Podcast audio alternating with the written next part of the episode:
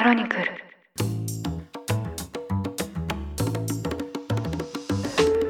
おはようございます。2024年2月29日木曜日ニュースコネクトあなたと経済をつなぐ5分間パーソナリティの新井里奈です。この番組では1日1つ5分間で世界のメガトレンドがわかるニュースを解説していきます。朝の支度や散歩通勤家事の時間などにお聞きいただけると嬉しいです。先日メタのマーク・ザッカーバーグ CEO が来日し岸田総理大臣と会談を行ったことが話題となりました。選挙における偽情報の懸念から日本でのビジネス投資への関心など30分を超えて意見が交わされたとのことです。中でもキーワードとなったのは AI リスクもある中でまだまだ注目も投資も集まる AI 分野。今日はここをリードしてるとも言えるマイクロソフトの動きをお伝えいたします。今週マイクロソフトが新たにフランスの AI スタートアップ企業ミストラル AI との提携を発表しました。同社はすでにアメリカ初のオープン AI と協力関係にありますが、今回の提携はヨーロッパ市場へのビジネス拡大や AI 規制が強まる EU での独占禁止法対策の狙いがあるとみられています。ミストラル AI が開発を手掛けるのは大規模言語モデルを利用した生成 AI。提携発表の同日には、チャット GPT に類似した AI チャットボットのベータ版やフラッグシップモデルもリリースされました。今回の提携では、同社のこうした最新 AI モデルが、マイクロソフトのクラウドサービス Azure を通じて利用できることも含まれており、今後利用者がどっちの AI を使うのか選択肢が広がることを意味しています。プレスリリースによりますと、今後数年間にわたり AI の研究分野でも協力を進めるという2社。今日はこのフランス発のミストラル AI がどんな企業なのか、オープン AI との違いも含めて取り上げていきます。まず、ミストラル AI 会社の概要です。わずか10ヶ月前に設立したばかり、2023年4月に設立されたフランス・パリに本社を置く AI 開発企業です。3名の創業者は共にメタやグーグルで AI 分野の研究を行っていたという人物。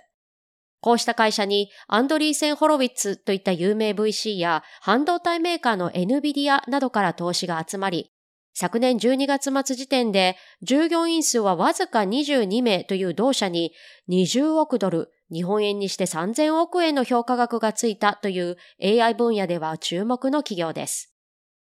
今回提携が発表されたマイクロソフトも1500万ユーロ、日本円でおよそ24億円の投資を予定しています。こうしたお金も注目も集まるミストラル AI。提供するサービスはというと、一つはチャット GPT に似たチャット型の生成 AI、レシャット。フランス語では猫という意味ですが、英語呼びではチャットとなります。現在はベータ版が利用でき、私も早速使ってみたところ、使い心地はチャット GPT と同様。日本語で質問してもいいですか？と聞いてみたところ、問題ありませんと答えてくれました。もう一つは、このレシャットも利用できるミストラルラージ。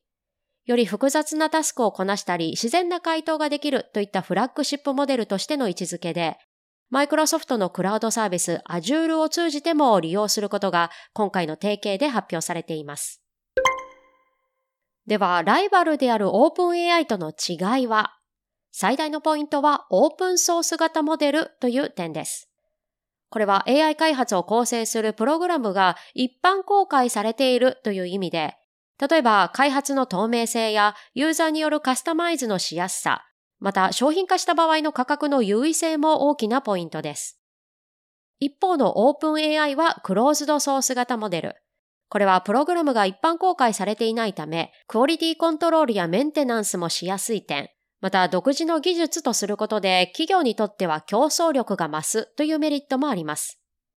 こうしたオープンかクローズかという議論は AI 分野でも論点となりますが、ここはいわば戦略の違いにもつながります。またミストラル AI はヨーロッパ市場に特化した製品であるという点も特徴的で、先に挙げたミストラルラージでは、英語に加え、フランス語、スペイン語、ドイツ語、イタリア語の5カ国語に堪能で、文化的背景も理解していると公式サイトにありました。ここはマイクロソフトにとっては非常に重要なポイント。現在同社はこれまでオープン AI に対して行った130億ドル、日本円でおよそ1兆9000億円の投資が独占禁止法違反に当たるのか EU の審査対象に上がっています。これに先立ってマイクロソフトはヨーロッパへの投資拡大も進めており、今月ドイツのデータセンターに5200億円を投じる方針を発表しています。今回のミストラル AI との提携も、マイクロソフトにとってはヨーロッパ市場におけるビジネスの拡大とともに、規制が厳しい EU 連合への対応とも見ることができる動きです。ということで今日はマイクロソフトと提携が発表されたミストラル AI を取り上げていきました。実は私が住む香港はチャット GPT が利用できない数少ない地区なんですがミストラル AI の方はすぐに利用できました。これもオープンソースだからなのかと感じた AI のニュースでした。ニュースコネクトお相手は新井里奈でした。番組への感想はカタカナでハッシュタグニュースコネクトとつけて X 旧 Twitter に投稿ください。もしこの番組が気に入っていただけましたらぜひフォローいただけると嬉しいです。それでは良い一日をお過ごしください。